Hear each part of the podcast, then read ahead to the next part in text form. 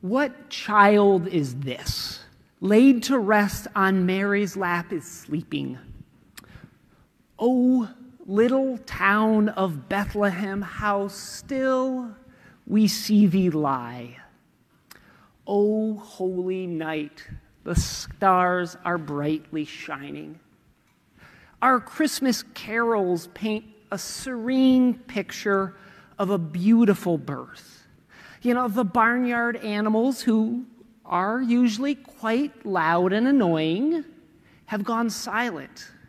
The stars are out, and boy, are they sparkling. Even the baby is resting quietly because this moment is perfect.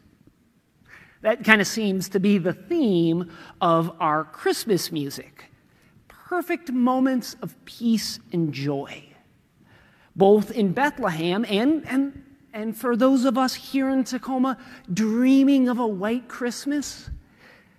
And I, I suppose that makes sense. After all, Christmas is magical.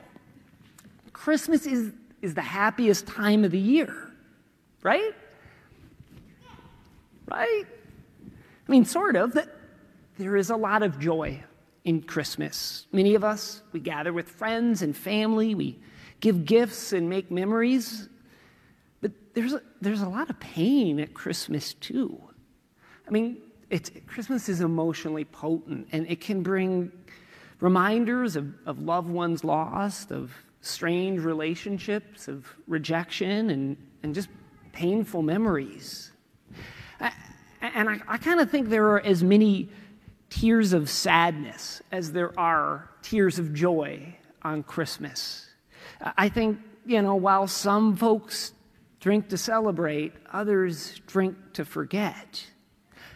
And, and we don't have too many Christmas songs about that. You know, I'm, I'm still waiting for the day that carolers show up on my doorstep and start in, Well, it's beginning to look a lot like misery everywhere you go.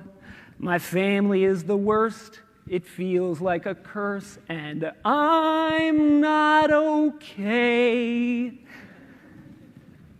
Yeah, I'll keep waiting. Oh, well, thank you, thank you. Yeah, yeah. I mean, Christmas is, is complicated, and, and not just in our lives. In the Bible, too. The, the, our carols sing of a perfect baby who doesn't cry. But that cuts out a, a lot of details, like the fact that Mary is unexpectedly and unaccountably pregnant. She and Joseph claim the baby is of divine stock, but that doesn't mean anyone else buys it. I mean, I think everyone else would, would see a woman who's pregnant when she's not supposed to be. Everyone else would see scandal and shame. Everyone else, I mean, wanted them to stay away. Our, our, our carols and our scripture remind us there's no room at the inn.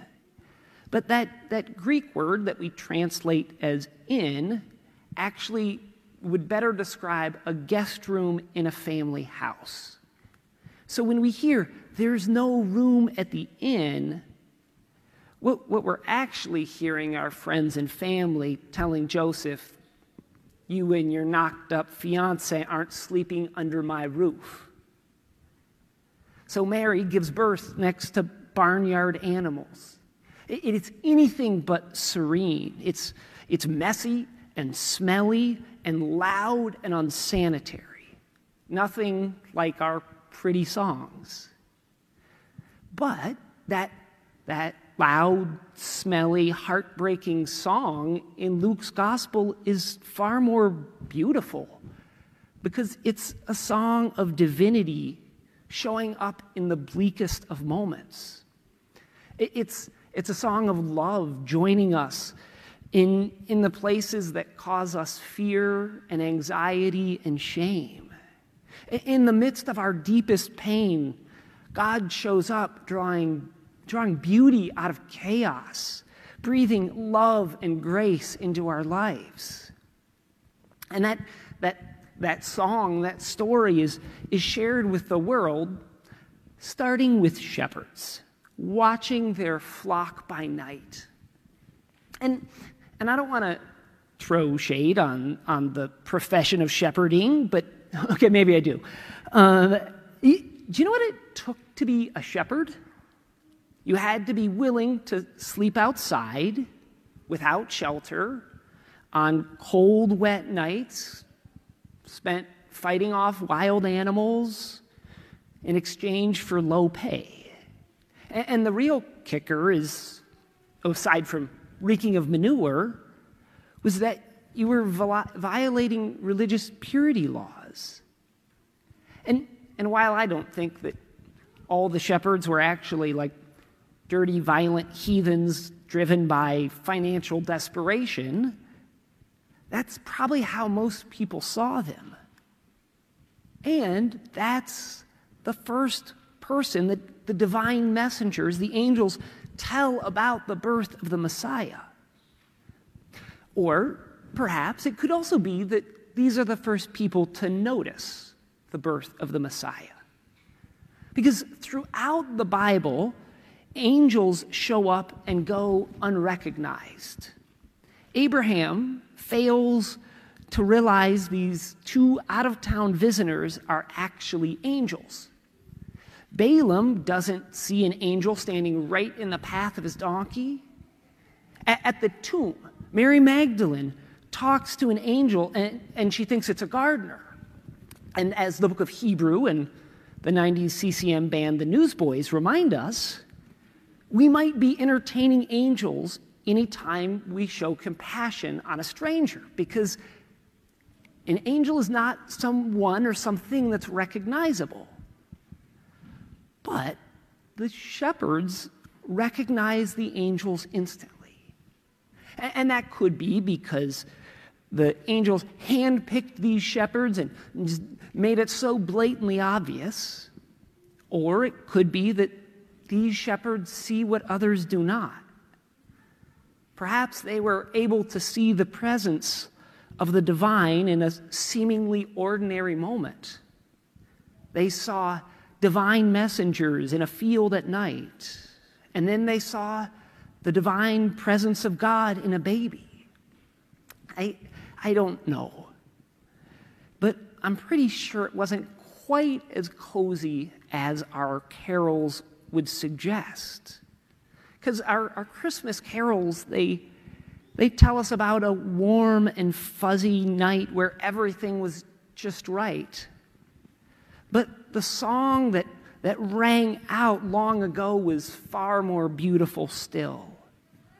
It, it was a song that proclaimed that, that God is not reserved for those who are holy and good. It's a song that told us that hope and love and joy are not only for, I don't know, special people that have it all together, who manage to get all their Christmas shopping done ahead of time without any credit card debt and somehow float above the consumerist madness. Christmas is not about silent nights or holy nights. It's not about being polite or pure or not having a history or not having problems. I mean, Santa's the one that checks to see if we're naughty or nice, not Jesus. The arrival of the Holy Child on Christmas morning is not reserved for perfect people, nor does it actually magically make everything better or take away our problems. Instead, this is a story where, where Jesus finds a spot filled with manure and says, This is perfect. Where angels go looking for some of the poorest, most excluded folks around and say, Come here. Maybe you, more than anyone else, you are going to want to see this divine love hovers over our weary world like a spiritual presence that grounds us and connects us to each other. It sings the song of God that declares, Here with you is where I want to be. In the pain and the joy, in the happy moments and the sad, my home is with you. Amen.